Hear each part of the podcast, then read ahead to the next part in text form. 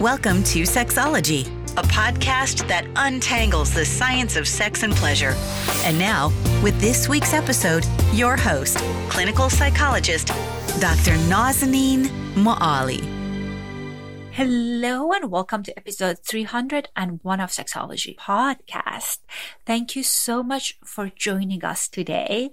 I have very special guest as advertised in the previous episode.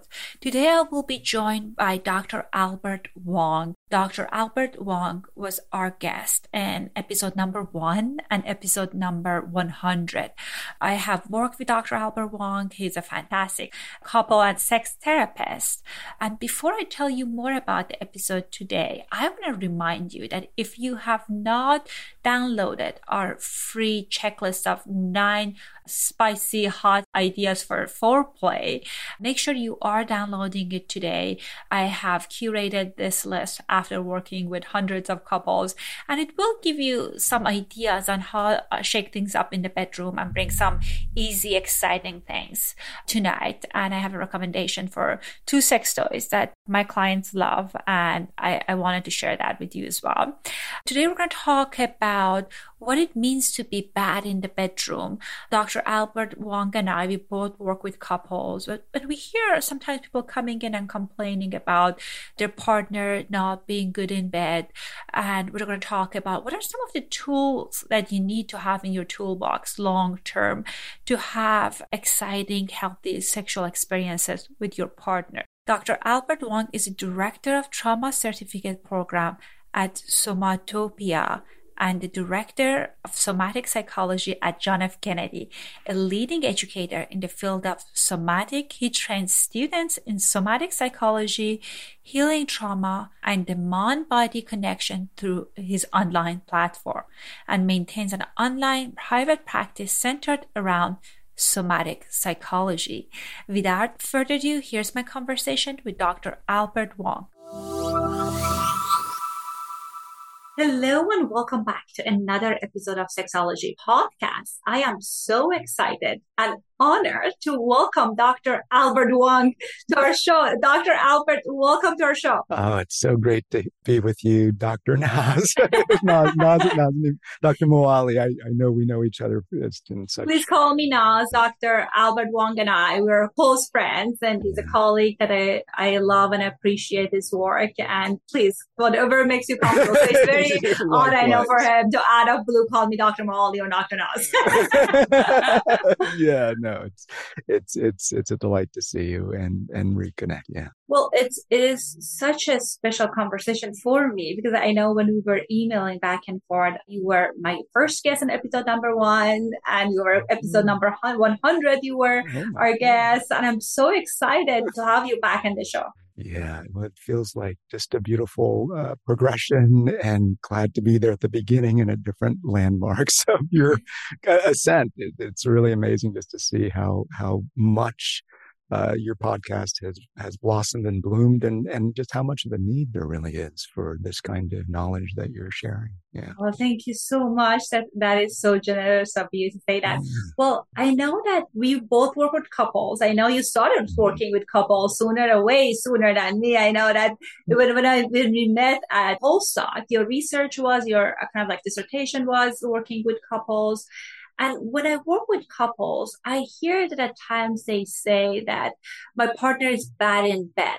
Like we hear that ter- term kind of throwing around the internet in relationships and kind of sessions. So what people often mean when they say like my partner is bad in sex. yeah, yeah right. You're, I mean, absolutely. You're, that's one of the the the things that really comes up a lot like hey you know i i, I want to feel uh, something a little bit more but it's not really happening and what's going on? Like why why isn't this working?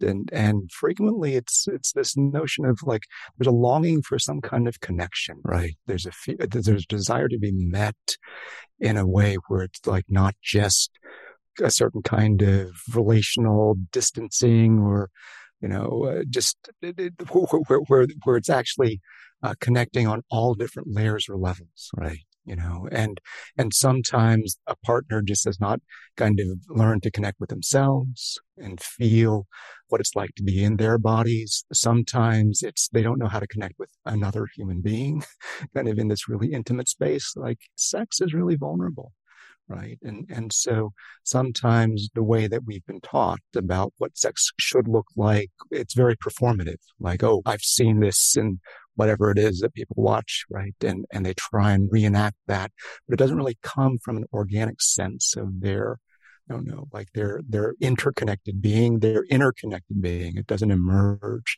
out of the relationship. And and sometimes when sex happens that's not actually relational. It can feel very you know, objectifying, like I'm not really a person to this person.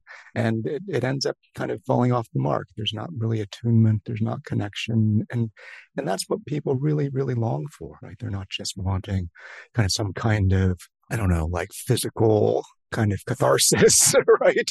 It's, it's really an, an, experience of connectingness, right? Of, of bonding and, and being with another person, wherever they are. So, yeah. So, so when people have kind of challenges, right, in, in that domain, I think it's really, how do I learn to help my partner or feel with me, right? You know, and, and, and there's, there's so much, you know, sometimes talk about, oh, you know, um, my partner is, is you know, like either like is bad in bed or, you know, I, I, just don't find myself sexually kind of interested. Right. And, and, and frequently it's like, okay, well, it's maybe it's this, the kind of sex that's happening.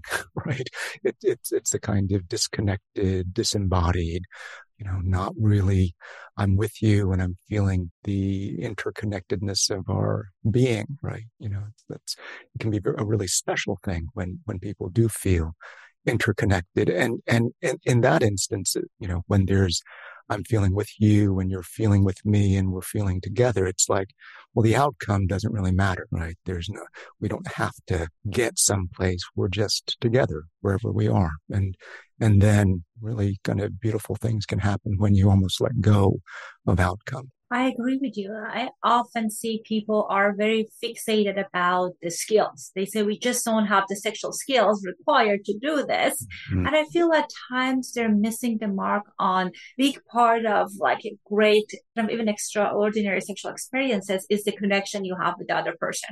So mm-hmm. you might have the best skills, quote unquote, but if the connection is not there, right, yeah. that, that the person might not kind of enjoy it and you might not enjoy it because as you mentioned, mm-hmm. there is this lack of attunement and what makes sex exciting for many people, that kind of electrifying connection between two people that you might miss because perhaps you're so hyper focused on doing things right or you are so anxious in your body, yeah. which can make it very difficult to be mm-hmm. relational. Like one of the questions at times I get people is like, my partner want me to look into their eyes and I orgasm and it's just so mm. hard for me and just feel mm-hmm. so anxious.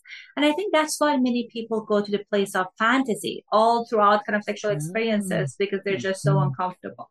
Yeah, absolutely. Yeah, no, totally. Like there's the kind of, it's real, it's so intimate, right? You know, kind of, and, and sometimes it's almost like too much. Like I can't do this. It's too much. And, and, and yeah, so, so sometimes eye contact is, is really challenging and hard. And absolutely, right? Sometimes, just being with the person, however they are, wherever they are, kind of without eye contact, you know, that, that, that can be, you know, just what makes it safe enough to come back into contact. Right. And, and, and yeah, absolutely the thing that you said about skills is really so true. Like sometimes people get so fixated on, okay, what do I do? Where do I, you know, kind of where's that and how do, what's the pay, you know, and all of that. And they really lose the other person because they're so fixated on kind of, okay, I learned this tool. Let me use this tool or this skill. And then, and, and the skill, it's almost like this, they have a relationship with the skill, but not a relationship with the person. And, and really the, the, you know, the, the, the, that's what it's all about, right? Kind of the first skill is to be here with you, right? Be here with me, right? And, you know, your body and your being is the real instrument right? And so how do we kind of let that be our presence and our being inside ourselves, with ourselves, feeling inside ourselves, feeling with the other person. Let our being be the, the primary skill, right? That, that, that moves everything, right? So, you know, and, and, and, and there are certain kind of like maybe technical ish things, but you know, it's all, you, you shouldn't kind of ever right? Kind of it ain't don't mean a thing if it ain't got that swing, right? You know, you gotta you gotta have you know maybe there is this, you know kind of like certain technical aspects, but you but you need to have the, the connection and the presence and the being for sure. Absolutely, you know, and you're right. There are things that requires uh, kind of awareness and skills. Like I know that one of the guests we had, they were talking about the research they've done around choking and ah, how right. how much of a skill it is, right? You, you don't want to yeah. choke someone randomly in the bedroom when you don't have information about kind yeah. of their medical situation where they are. So there are certain things that require mm-hmm. skills, but what makes mm-hmm. sex very exciting. And I think at times some people see kind of partner sex being more exciting for them than solo experiences is that interpersonal experience of it, that how exciting it is to co-create this narrative with someone else in the bedroom. Yeah, yeah, yeah, yeah. It's like it's it's a dance right? It's, it's, you know, it's, it's kind of a living, breathing kind of, it's, it's, it, there's, there's more dynamic uncertainty. There's a lot more unknowns, right? Which can make it both scary, but also exciting if you can kind of like let your body breathe into it, if there's enough safety, right? So yeah, no, a hundred percent on board with you, right? It's, uh, kind of, it's kind of, uh, relational contact is, is both kind of deeply satisfying and kind of sometimes terrifying, but it, it's where some of the most electric moments occur. Yeah. Yeah. For couples that you see that they are in a long-term relationship, what are some of the mm. mistakes that you think they're making when it comes to sex? Yeah, yeah. Well, you know, I think that a lot of the messaging from mainstream media is very much like Hollywood. There's this expectation of things should just be in the movies, right? Happily ever after, riding off into the sunset. And, and the truth is that relationships are, are complex and there's layers and things arrive and, you know, there's all these phases, the honeymoon phase, etc. But that, you know, layers get uncovered in relationship or the people with whom we feel safest with. Sometimes we start to feel so safe that things start to bubble up, right? So it's almost like we, we, so, so that, and that's one of the magic things about relationship, right? That things will bubble up that old, I don't know, potential woundings will emerge. And, and these are points of potential deepening and deeper connections, right? Uh, partners that kind of are with each other for, for longer, these things just tend to surface. And so, you know, just kind of being willing to, to know that that could, could arise and to be present along for the ride, right? And, and these experiences, which can, you know, create like fear and anxiety with sufficient connectedness, safety and holding, there can be these moments and experiences of I'm with you and I'm scared, right? I don't maybe I don't want to look you in the eyes. It's scary. Oh, okay. I'm I'm with you. It's okay. You don't have to. I'm still here. Oh, you're still here. I'll I'll peek at you or I'll look at you. Oh, and that was okay, right? And and there there can be these moments of like we talk about sometimes in the field corrective emotional experiences, but there can be corrective experiences of intimacy, right? Where it's like, oh, you know, it was too terrifying to be with somebody in these moments of pure vulnerability and see and be with them, right? And as I deepen with a partner, as I am with them and these old fears, it becomes safe enough for them to resurface. There becomes kind of the opportunity for them to also be healed. Alanis Morissette has this wonderful quote, because trauma happens in relationship, it can only be healed in relationship, right? And, and I think that, you know, and whether it's like trauma with a big T, you know, you know, there are some people certainly uh, who, who've experienced that, or just like the trauma around sex that emerges from being told we're not good enough or attractive enough or we don't fit a certain mold, right? That's a little bit of like, oh, we start to dislike who we are or kind of there's a societal kind of trauma that happens. But all of that can resurface in relationship can make a person both want to pull away, be distant, but also there's an incredible opportunity for repair and healing if there's enough of that connectedness and safety so that like even deeper and deeper layers of intimacy and, and connection can, can unfold. And so sometimes there's this transition from like pure, just passionate, intoxicating kind of the physicality of sex into I don't know. It's it's a certain kind of seasoning of intimacy where there's layers.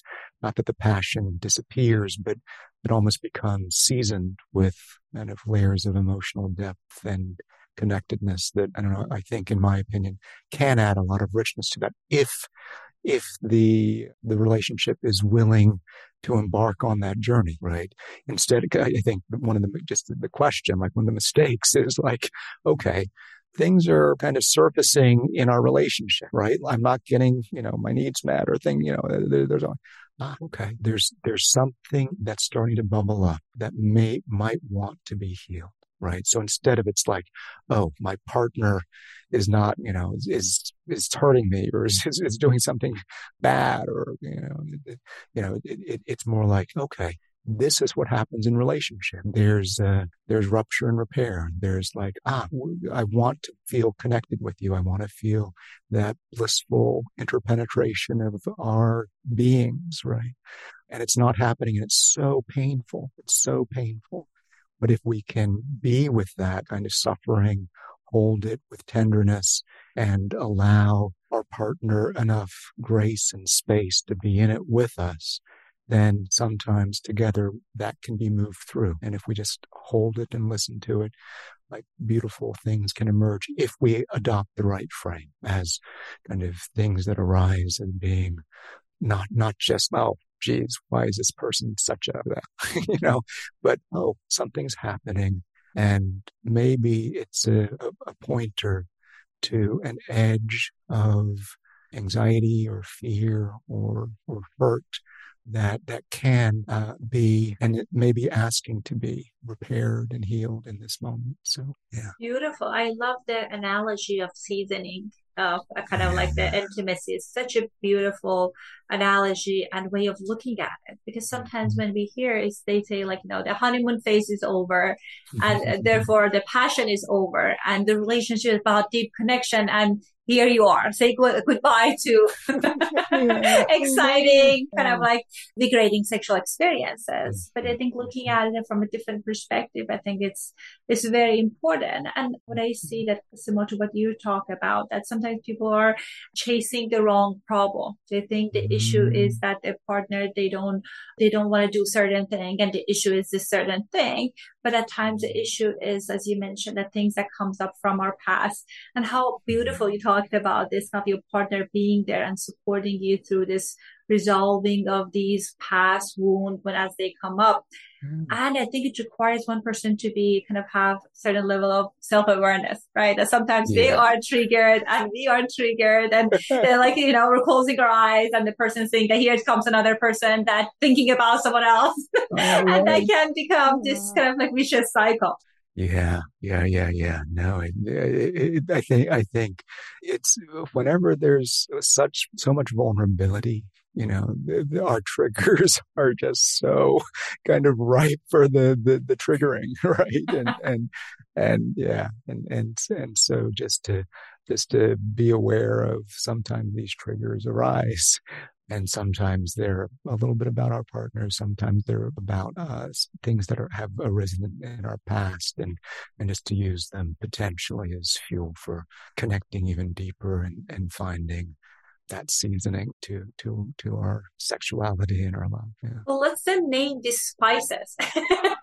yeah. you mentioned that, like you know, how people need to have kind of certain level of connection. You mentioned so many beautiful things that helps with that. So if people yeah. want to cultivate exciting, connecting sexual experiences in a long-term relationships, what are some of the ingredients that they need to mm-hmm. make sure that they they own and they have and incorporate in their relationship? Yeah totally. Yeah yeah yeah. So so you know one basic and really important piece i think is teaching people how to learn to reconnect to their inner body sense. Sometimes they call this the felt sense inside.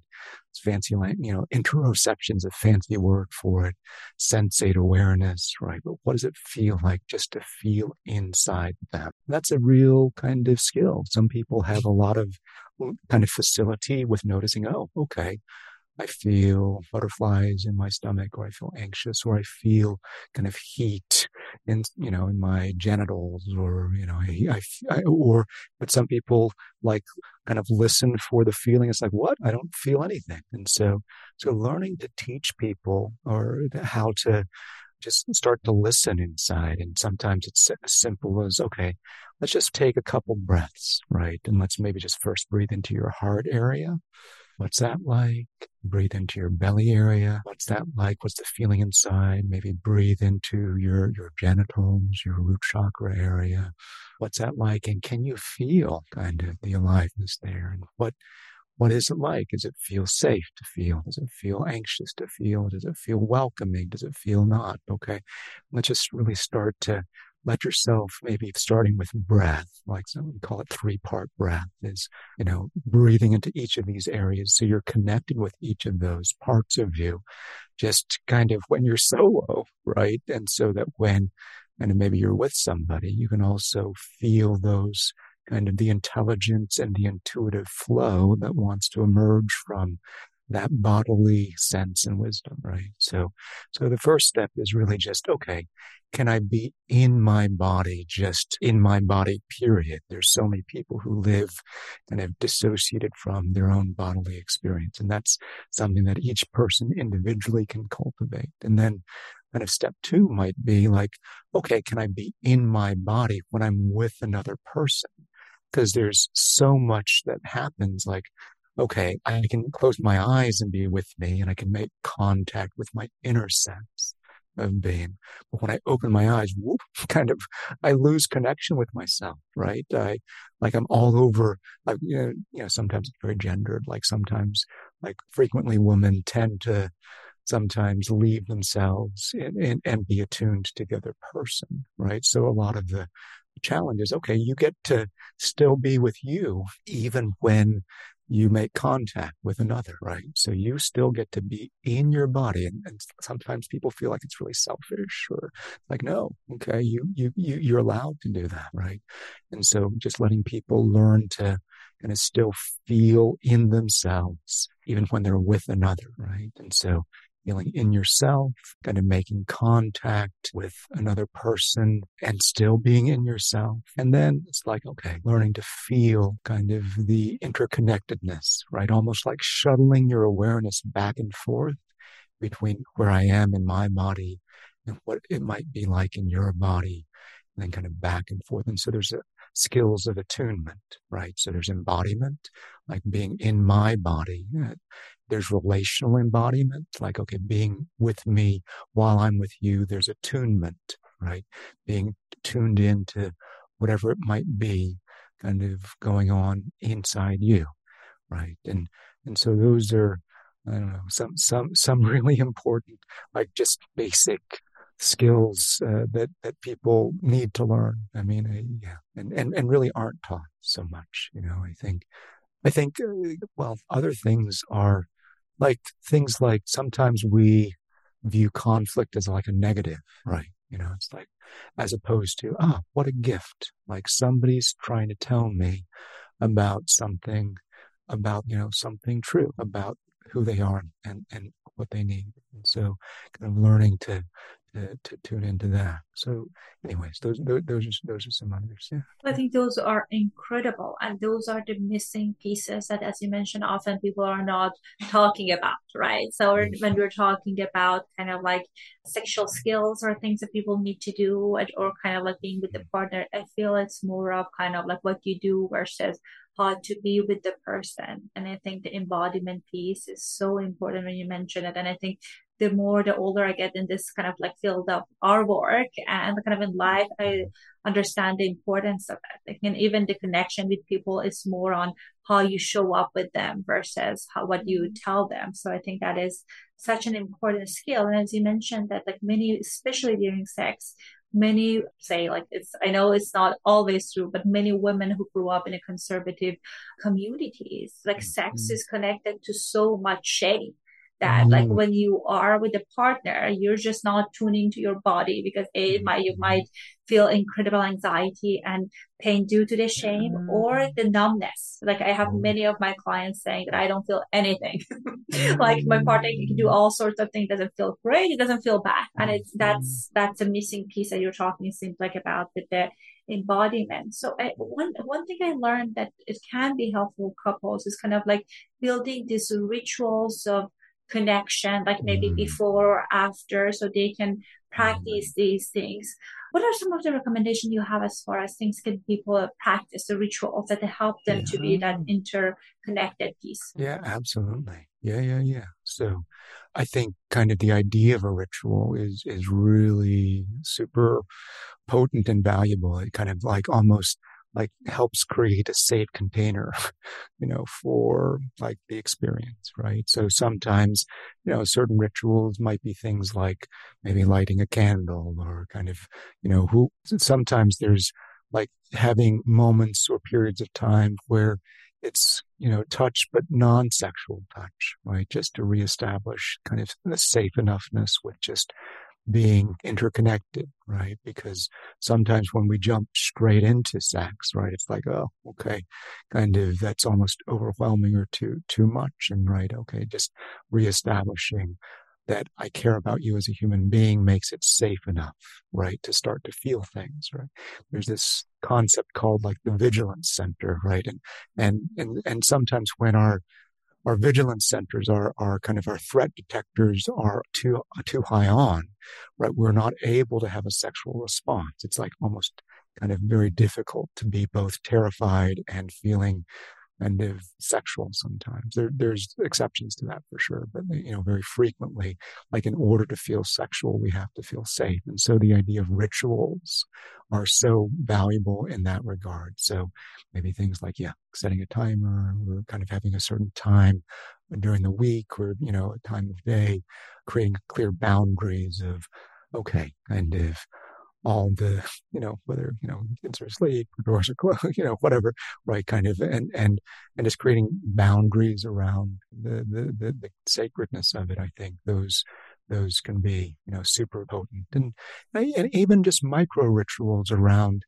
like being the, the, the, the ritual of, ah, okay, sensing into the, not just creating a boundary around the work, but, but respecting the boundaries of people within the work, right? So, so, you know, when people learn to tune into their themselves and listen to their bodies, sometimes what happens is their body might give them signals, right? Of, ah, okay, this feels maybe not so good, or I'm not feeling anything, you know, and, and, and, you know, just even trying to learn to listen, okay, maybe this isn't ready right now, or I'm not, you know, feeling ready right now. It's like, okay, please respect that I don't feel ready right now. And maybe uh, even just a being a skill of being able to speak that, right? And a skill of being able to receive that of with grace, right? Okay. Ah, you know, I'm not really feeling like, like intimacy right now. Okay. Or, you know, could you place your hand here? Um, or, or that's a little bit too much here, right? Okay. And just being able to say that kind of, uh, and to learn to notice inside what your kind of boundaries are because they they actually continually evolve like this is okay now maybe it's not okay in, in 10 seconds right? And just so, so the, the, the, ability to do the dance the dynamic dance of kind of uh, naming a boundary with connectedness right? So it's like ah okay you know i the boundary doesn't mean i don't care about you. The boundary doesn't mean kind of uh, you're in the doghouse. The boundary just is okay. Thank you so much. It's almost like instead of like I think there's this kind of way in which sometimes boundaries feel like rejection, right?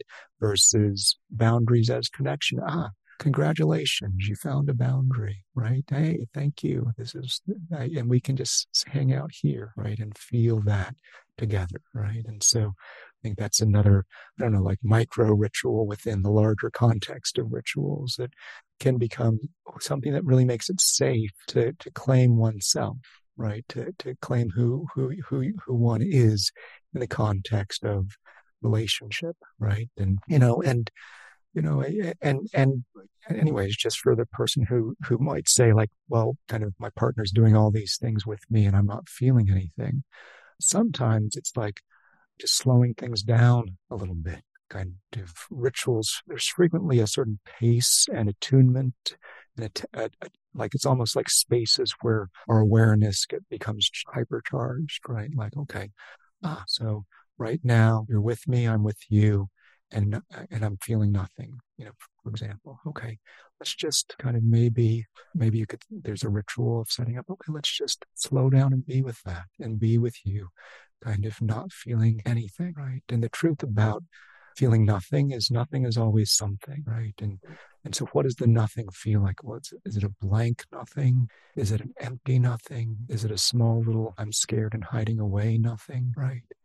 And that if we pause, right, and maybe even a, a ritual of of slowing down and pausing, sometimes out of the nothing, a scared little something emerges, right? Or a faint voice in the distance arises and then, ah, there it is. Okay let's be with that. That's that's something, even in the nothing, and and and it can transform right into uh, something even more deeply beautiful and intimate than whatever sexual tools or skills that are attempted to to be applied. It's like ah, you were with me in my faraway place, right? And you know, and then sometimes it's almost like nobody's ever been with me there before. Nobody's ever cared to be with me in my nothing yet, you know, and thank you. And, and what an intimate moment that can be, right? Just to be willing to be with somebody in their nothing, right?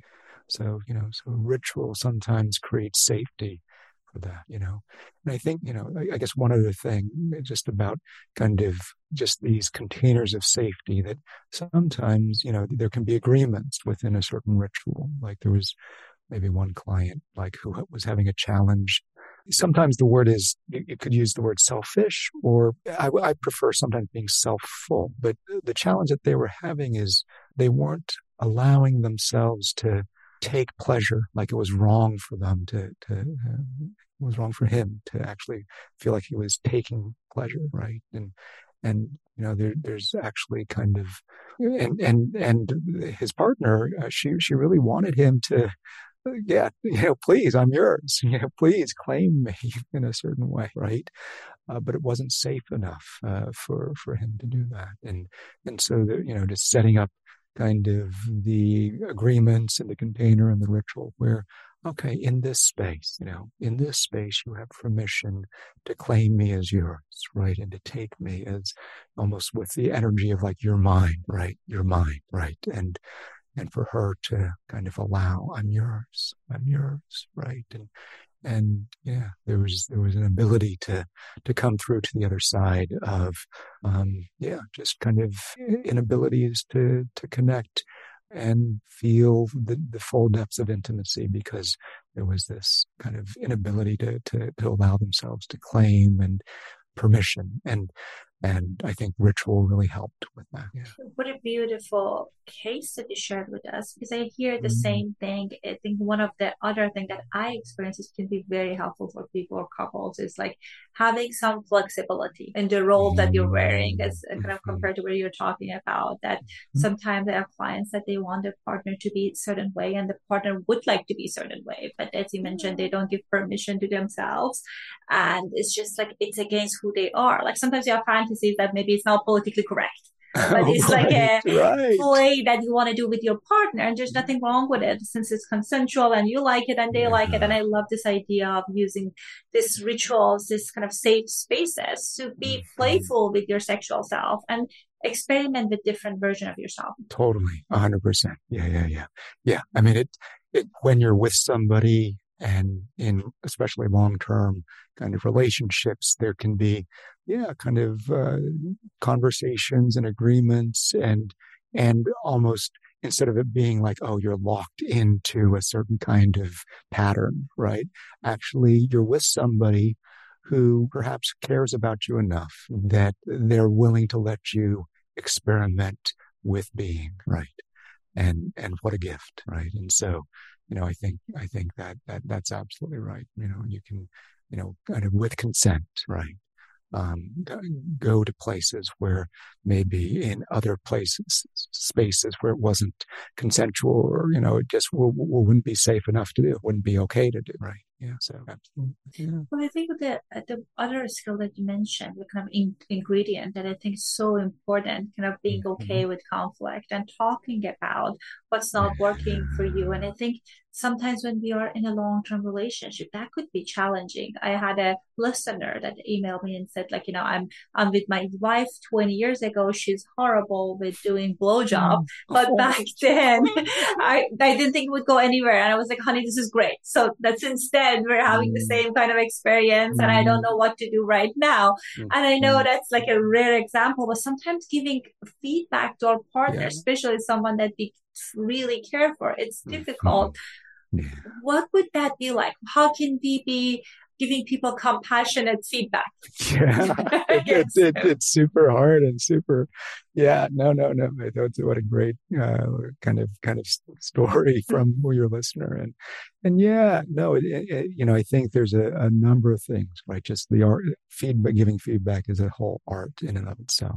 I guess one of the first things I would say is timing, right? Mm-hmm. So you know, kind of uh, kind of making sure that the person feels kind of loved enough, supported enough, uh, safe enough in your ongoing connection that they're able to potentially take it in. It's really vulnerable, right? Just, you know, one to give feedback, but also to receive feedback about something that's so I don't know, like tender and intimate and just feels core to who our being. We feel like when we're getting feedback, it's like, oh, I must be awful or, you know, just floods of shame can really kind of just take over. Right. So, so, you know, just being uh, thoughtful about timing and, and, and yeah, just making sure that they're, they feel safe enough. You know, there's, there's also the whole kind of, sharing your intentions, you know, like first, like, so saying, you know, you know, I'm, I'm sharing this because I care about you and I want us to deepen our connection, right? And that's the intention behind it. And so, because I love you and I want us to, to grow together, right? Rather than like, well, you're not doing, you know, whatever, right? You know, so, so, so it's like sharing the intention and, and sometimes, uh, first truths first, right? Like, cause probably for the person who's giving feedback, it's a little bit nervous or uh, scary too. So even just saying, you know, there's something I want to share with you. I'm a little bit scared or nervous because, you know, I don't want, you know, I, I want us to be good, right? And I, and because you're important. So even just sharing your own first truth, right? I think can be important and, and being vulnerable yourself as you share, right? And, and, and the part of you, instead of like sharing almost like a kind of like demanding, kind of like, I don't know, customer at a restaurant, right? It's like waiter, like this, it's like, um, speak, uh, from your own vulnerability, right? From your own, like, and it could be even like the, the longing or the sadness or the desire to feel closer or more connected, right? Like, and, and, and share from, from that point, right? You know, there's that old riddle I don't know if you've heard this before now. It's like, how do porcupines hug? No, what is that? Oh, yeah, yeah. Well, porcupines hug. They they hug by uh, turning uh, their their bellies, their soft belly, their their noses up and their bellies, soft bellies Aww. towards each other, and then they can hug that way, right? And and and so like sometimes when we're giving feedback, it can feel a little bit like the porcupine spike. Mm-hmm. Right? Mm-hmm. But but but if we share from our own soft belly, like you know, it's like, honey, you know, I, I love you and I feel so much care for you. And, you know, there's this deep longing that I have for even more connection. I feel some sadness, right? Because I want us to feel super solid and good because you're important, right? That's a more soft belly kind of share, you know, and, you know, and, and that a- enables the person to, to hear it right? There's, there's this phrase to speak into the listening of the other, right? So to, to speak into their ability to hear or to listen. And so, yeah, so, so, so kind of uh, sharing from kind of, uh, kind of uh, vulnerability, you know, first, first, sometimes the whole sandwich methodology, like saying like some nice things at the, you know, some, some genuinely like appreciative things at the outset and then kind of delivering the feedback and then kind of uh, reaffirming the, the, the nice or the the things that are appreciated can be really valuable. You know, I think Gottman talks about a five to one ratio sometimes. So, you know, get, get having having that kind of ratio, and then you know, just in terms of the actual practicalities of feedback. So I think sometimes there's a tendency is like, oh, okay, sometimes taking whatever like negative energy or judgment that we have out of the the feedback. It's like, eh, like why are do like some you know, it's like it, it just uh, being um, and and you know just making an observation with as neutrally kind of valence as possible. Like, okay, so you know when you place your hand here, right? is very different from when you place your hand there right there's a there's a there's an edge of judgment right you know okay but you know or and then you know leading from kind of yeah just kind of the vulnerable feelings right you know whatever they might be you know i kind of i feel um kind of maybe some discomfort or you know kind of some some longing and some sadness and a, and a wish right uh, you know for you know kind of uh, maybe kind of uh, you to move your hand kind of over here okay? and so so sometimes you know that that can be supportive. Sometimes uh, you, you also want your requests to be as specific as possible, right? Kind of so specific and actionable. So sometimes it could be, uh, you know, could you, you know, go faster, please, right? Kind of, I think just making a distinction between a request versus a demand, right? It's just like, okay, a request is like, okay, this is something that I'd like. And if you don't, that's okay. I'd prefer if you do, but if you don't, it's okay also. And I still care about you. The demand is like, do it this way or else, right? Okay. And sometimes when we offer feedback, it sounds more like a demand than a request. Like, do it this way, or you know, and and and and, and the person is left feeling, oh, okay, well, you better do it or else, and that actually kind of constricts their life energy. It kind of makes them feel. I don't know, more uh, tentative and fearful of doing it wrong. And it also separates them from their own native intuitive sense and it disconnects them with you actually ultimately okay because they're acting out of fear rather than out of uh, intuitive reciprocal connectedness. Okay. So, you know, kind of making sure that when you are with them, you know, that, that, that your kind of requests are requests, not demands. And, and that they're specific. So it could be, okay, faster, please. Okay. And, and sometimes the truth is the person will try typically kind of if, if the request is delivered with enough kind of just neutrality kind of connectedness and they and their nervous system feels safe enough to kind of modulate in response to that at least there will be a, a positive effort or intent to meet the request and sometimes their version of faster or higher or lower, please, just doesn't work, right? And so just the art of with neutrality, repeating the request, like, okay, to the left, please, or to the right, you know, or whatever that might be, right?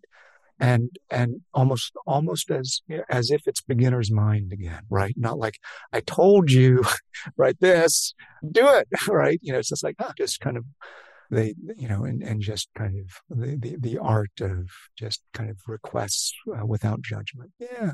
So, you know, I think, uh, the, the, those are some of the things about making requests, kind of neutral observations, speaking with right timing, speaking with vulnerability, being specific, making requests, not demands, and being willing to just kind of repeat a request if it's still not met and just noticing that and being okay with that right? And i think that that goes a long way. Absolutely. Thank you for for that and for all of those great information and examples mm. and giving us specific instructions on, in a way like on how to do it. Because no one have a kind of like for many of our clients at least i can talk for my clients and no one gave them the opportunity to improve kind of like conflict resolution skills right? Like you, either avoid it or you're like you wait until things are really bad and you're you mm-hmm. might be kind of like aggressive in a way.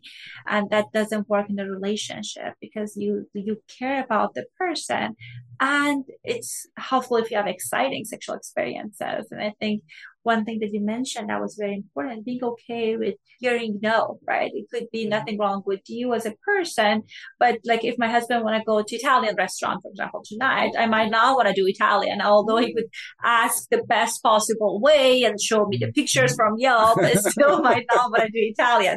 And there's nothing wrong with my husband or italian food i just don't want to have it. So i think it's important to think about it that way as well. Well uh, dr wong i bet our listeners want to learn more about you. I know you have your practice, mm. courses, all the wonderful things that you mm. provide for the community. So tell us how can people find you and what are some of the places they can look into your material? Sure, absolutely. Yeah. So so uh, I run a, I have a, a, private practice. So if people want to find me for my private practice, it's www.dralbertwong.com. So welcome to look me up there.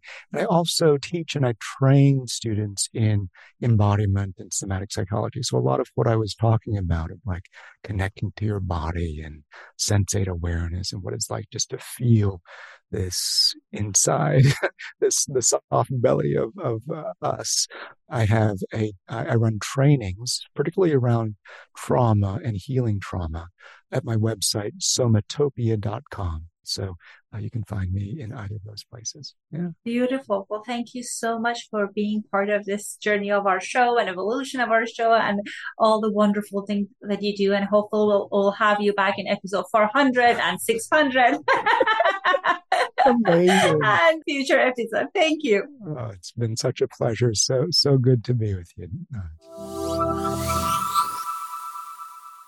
Hope you guys found our conversation meaningful. It's always a delight to talk to Dr. Wong, and as he's a close friend of mine and a colleague. And I really appreciate how much he encouraged us to kind of tune into our body and focus on what it feels to have pleasure and experience pleasure in our bodies. And then I want to remind you guys that this is the last week that you can enter to win our $100 Amazon gift card. We just launched our three episode number 300. And as a way to say thank you, whoever writes us an honest review in iTunes, Stitchers, wherever you're listening to this podcast, they will enter to win a $100 Amazon gift card. All you need to do is to write a new review for us take a screenshot. You can DM it to us at Sexology Podcast handle at Instagram or you can email us. We will announce the winner on episode 302. So far, we only got a handful of responses, so the chances of winning is extremely high. So make sure that you are entering the information and I'm looking forward to announcing the winner. Thanks for listening to Sexology Podcast. For more great content, visit www.sexologypodcast.com. Please be advised that information presented on this podcast is not a substitute for seeking help from a licensed mental health provider.